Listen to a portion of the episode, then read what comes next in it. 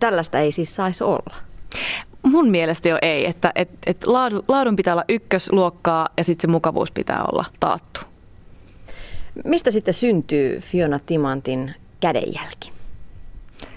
Se varmaankin syntyy monesta, monesta asiasta. Et olen opiskellut alaa pitkään, mikä on vaikuttanut. Mulla on ollut hienoja, ihania opettajia ja kollegoita vuosien varrella. Ja sitten toki inspiraation lähteenähän toimii kaikki popkulttuurista, matkustamisesta, ihmiset, luonto, materiaalit, tietyt biisit.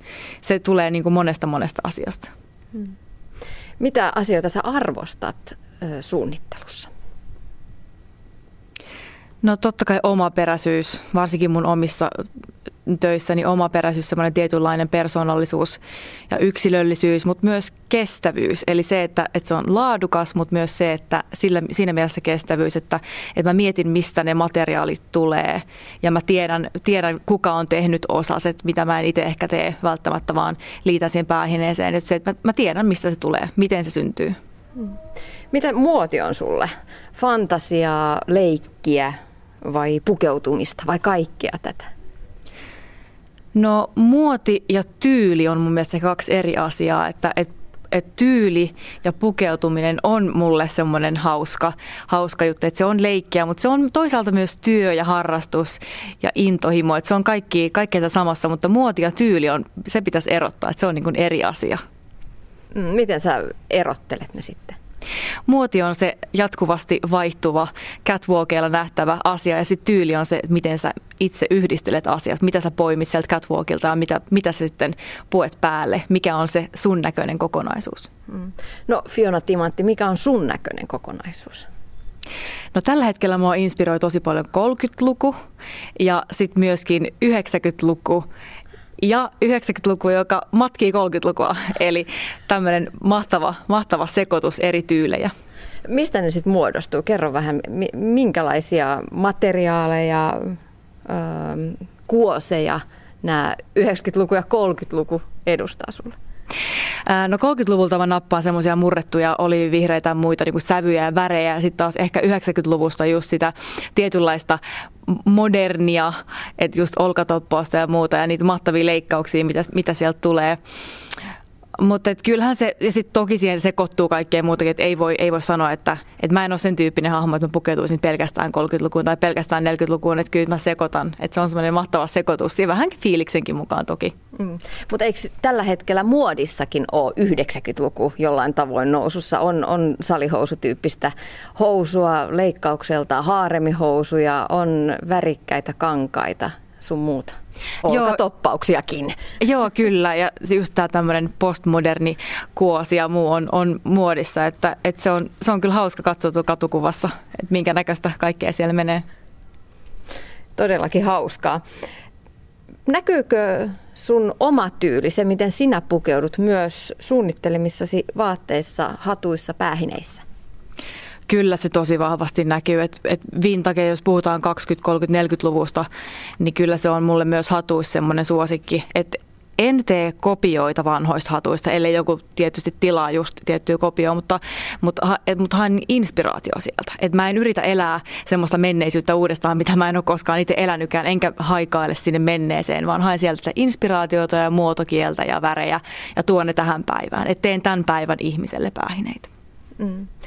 Mikä erityisesti tässä vintagessa sinua kiehtoo? Kyllä se on ne värit, muodot, laatu, se, että vaatteet ja asusteet tehtiin kestämään monestakin eri syystä, mutta et, et jos sulla oli varaa ostaa kaksi hattua vuodessa, niin ne oli hyviä, ne oli hyvin tehty. Että semmoinen nykypäivän tosi nopeasti kiertävä muoti ja halvalla valmistettu massatuotanto, niin se, se ei, se tuntuu kovin, kovin etäiseltä.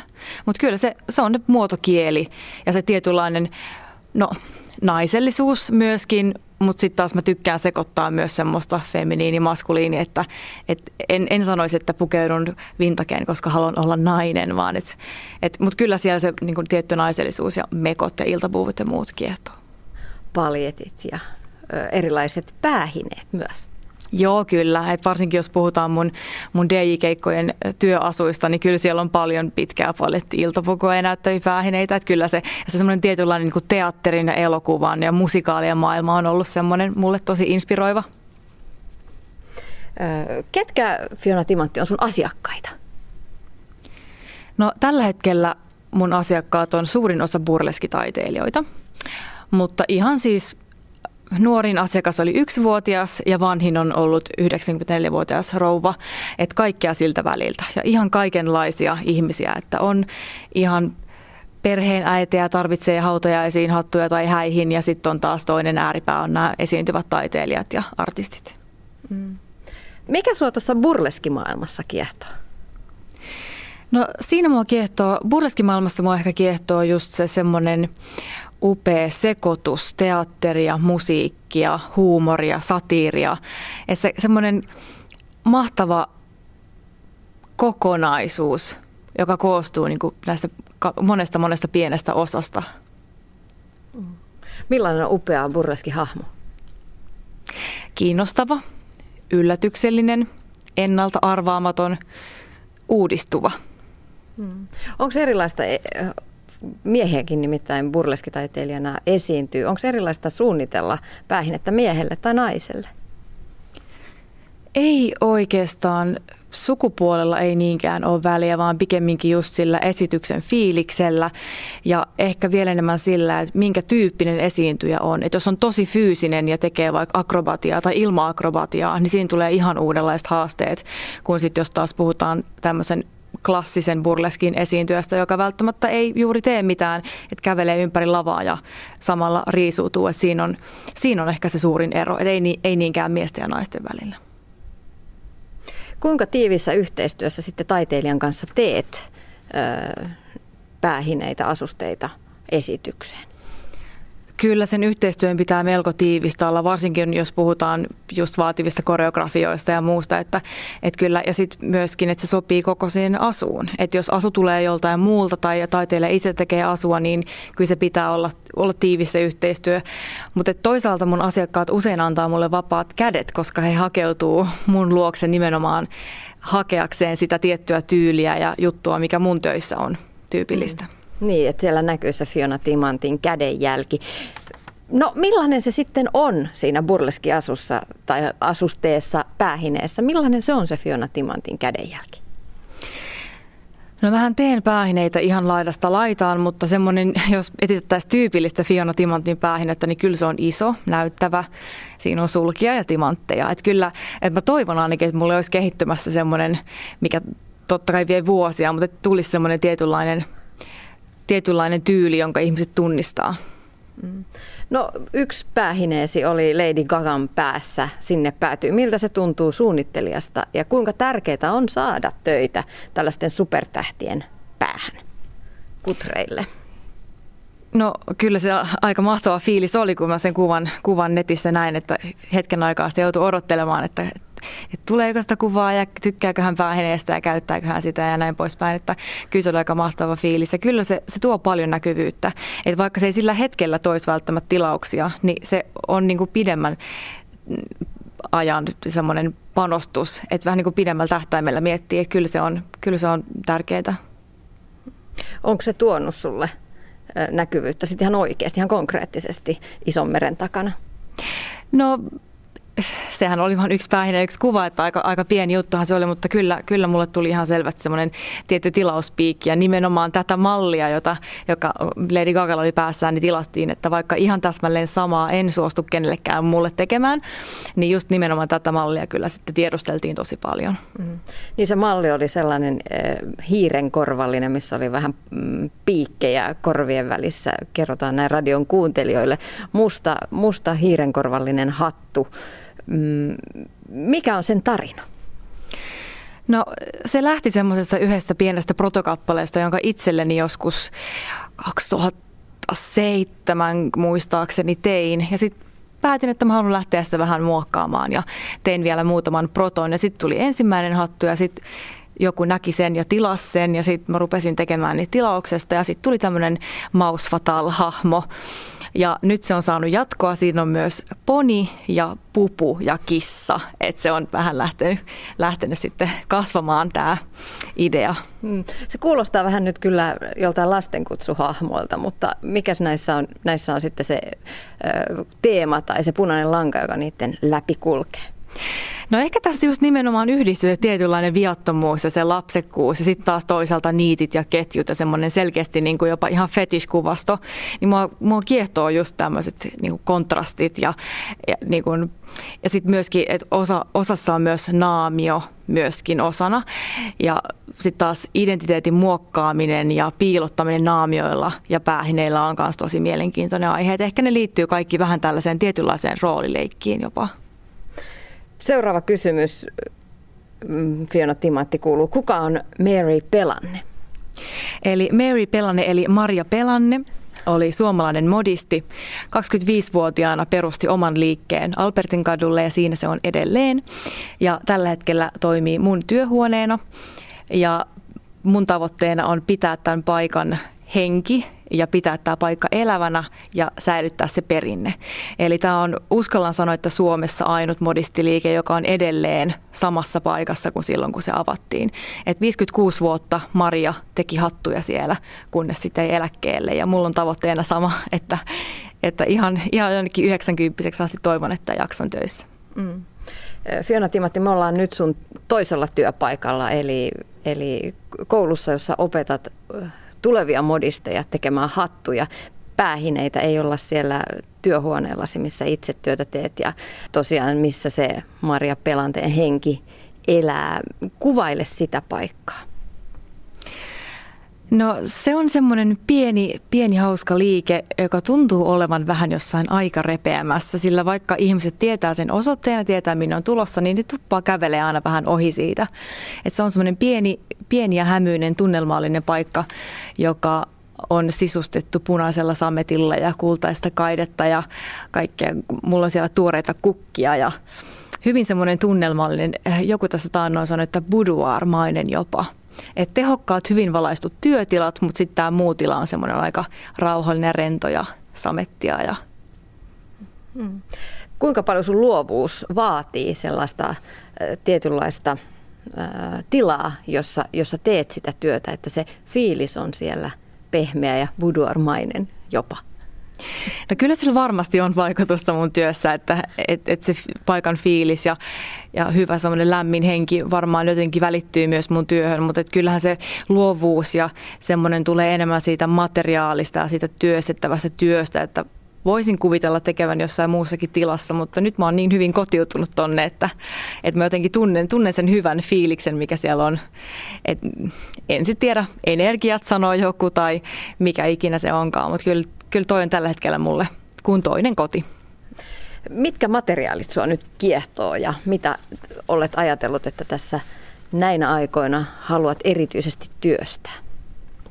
No tällä hetkellä ehkä yksi semmoinen kiinnostavin, mitä haluaisin, että olisi ehkä enemmänkin aikaa työstä, on kierrätetty nahka.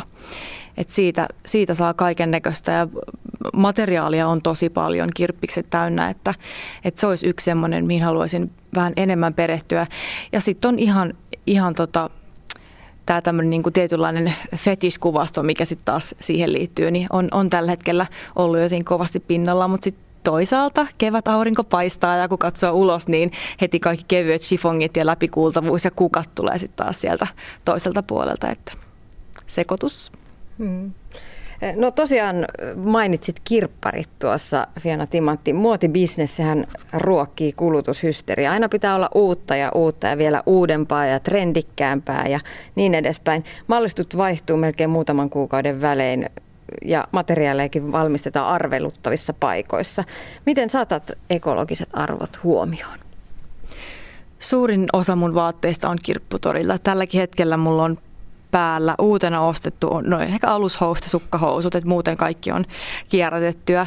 Mutta toki vaikka ostaisi kirpputoriltakin, niin kyllähän se kuluttaminen voi silloinkin lähteä lapasesta. Et mulla on aika semmoinen hyvä sääntö, että jos mä ostan jotain, se tulee tarpeeseen ja sitten taas jos mä löydän jonkun vähän semmoisen heräteostostyyppisen ratkaisun, niin se mun täytyy luopua jostain, mitä mulla on kotona. Eli kun mä tuon uuden, lainausmerkeissä uuden vintakemekon kotiin, niin sit sieltä täytyy jonkun muun lähteä.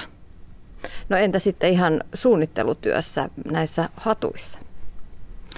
Hatuissa mä myös käytän tosi paljon kierrätysmateriaaleja, mutta sitten kun täytyy hankkia uusia materiaaleja, niin mä pyrin aina ottamaan selvää, että mistä se tulee, kuka tämän kankaan on tehnyt ja mit, mistä nämä, varsinkin jos puhutaan esimerkiksi sulista, niin siinähän on, on riski, että se tulee jostain tilalta, jossa eläimiä kohdellaan huonosti. Että kyllä mä teen työtä sen eteen, jotta mä saisin selville, että mistä nämä materiaalit tulee ja mitä mä, mitä mä käytän mun työssä, mutta ainahan se ei tietenkään ole mahdollista. Ja varsinkin jos asiakas toimittaa mulle osan materiaaleista, niin ei voi olla varma, mutta teen kaikkeni, jotta myös mun hatut olisi eettisiä.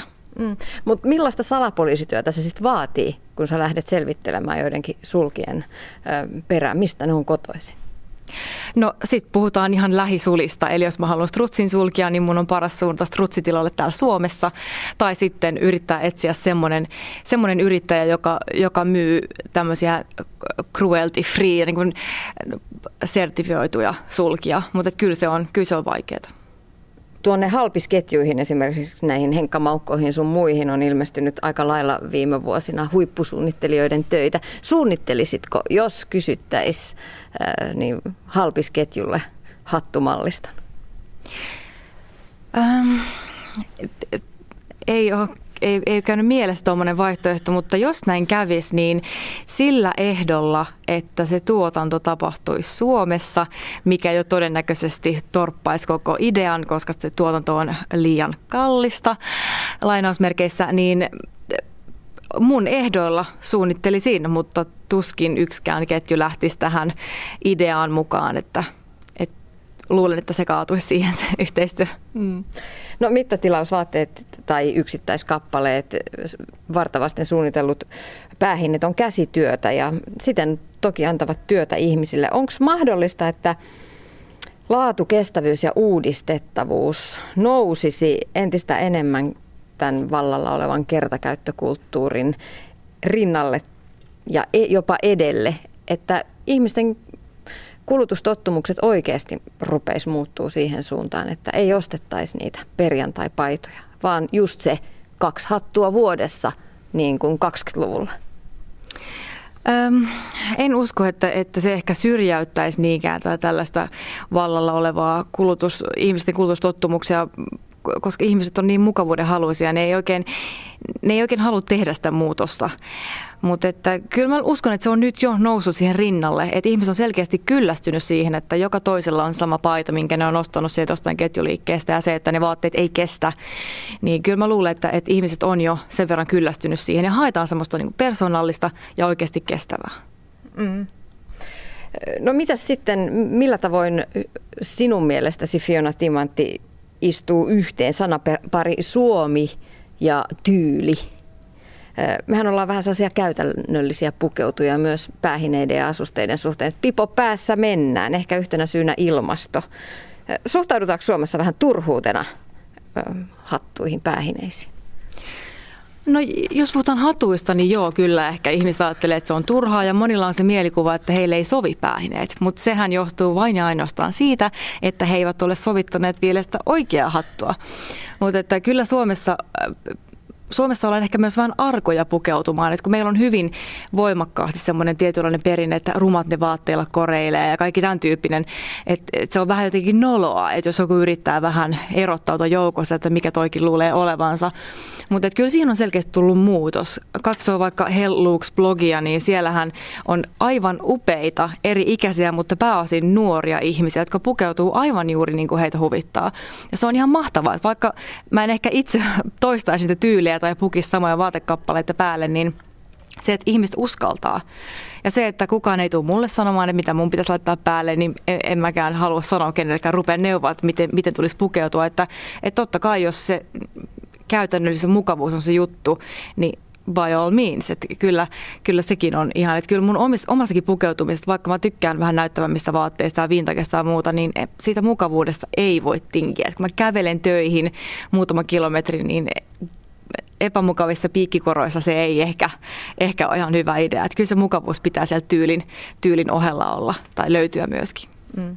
Sä tosiaan opetat täällä Helsingin ammattiopistossa tulevia modisteja.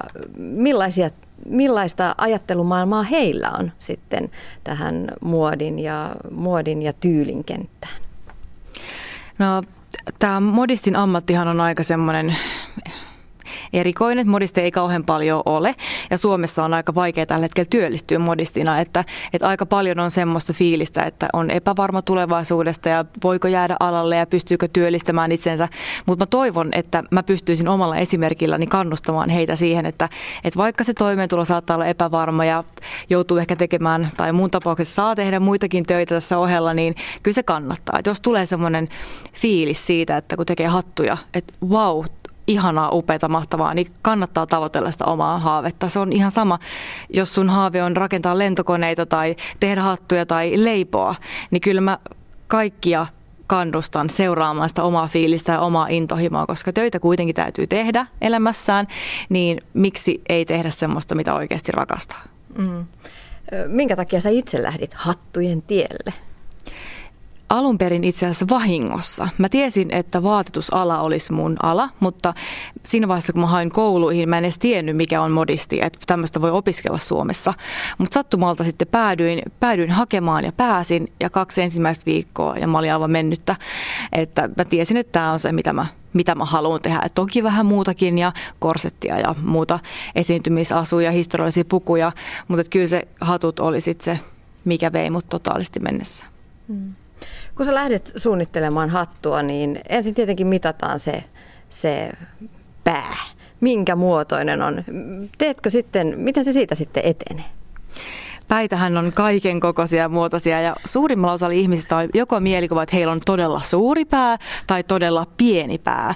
Ja lopulta heillä on aika keskikokoinen pää, että, että se, on, se on hauska, miten, miten ihmiset vähän ujostelee sitä mitanottotilannetta.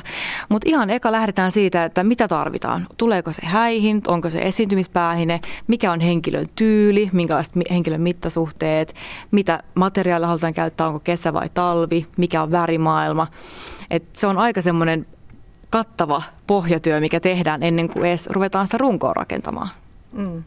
Miten sä sen rungon sitten rakennat?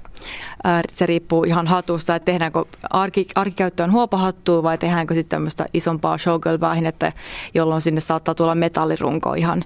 Et riippuu, pitääkö se liikkua, miten se, pitääkö se olla purettavissa osiin, kaikkea tämmöisiä. Fiona Timantti, mistä omasta työstäsi saat erityisen innoissasi?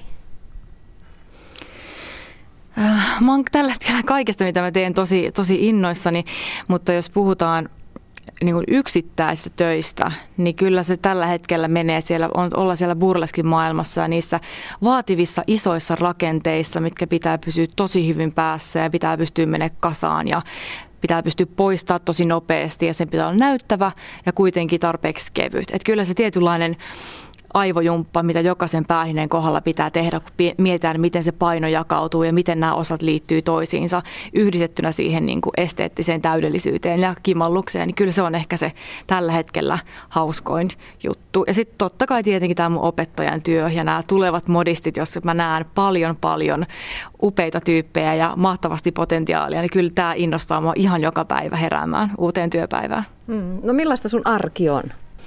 Kyllä se tällä hetkellä, tällä hetkellä pyörii tosi paljon hattujen ympärillä, että opetustyö ja sitten omat työt.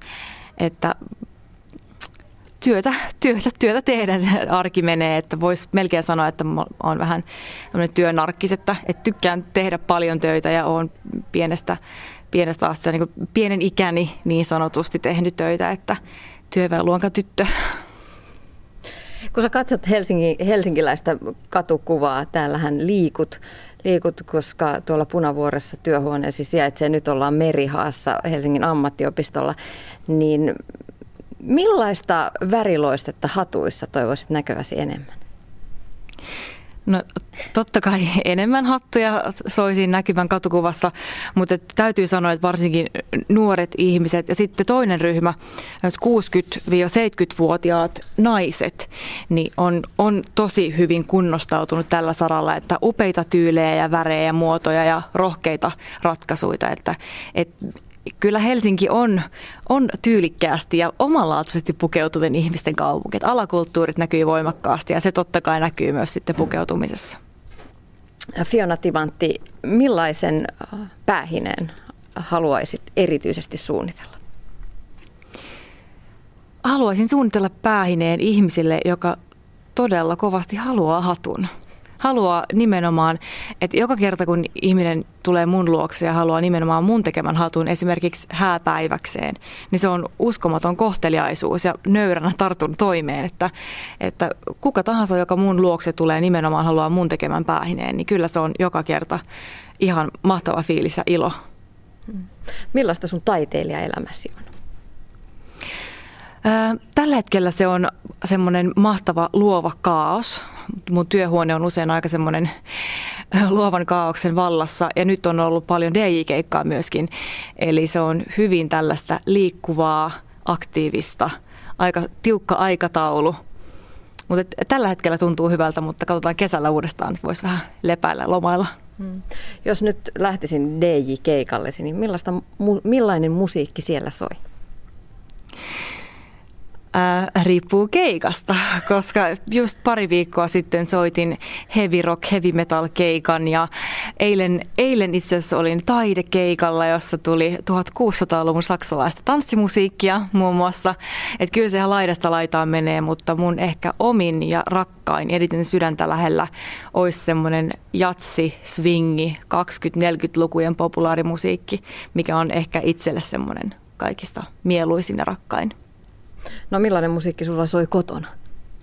Mulla on kotona tosi usein kuuluu hiljaisuus, koska täällä opetustyössä ja sitten taas työhuoneella ja keikoilla se meteli ja ihmiset ja trafiikki on semmoinen tosi, tosi hektinen ja kiivas, niin kotona on usein aika, aika hiljasta ja siellä vaan mun kahden kissan leikki ja rapinat kuuluu, että se on aika semmoinen rauhallinen rauhoittumisen paikka.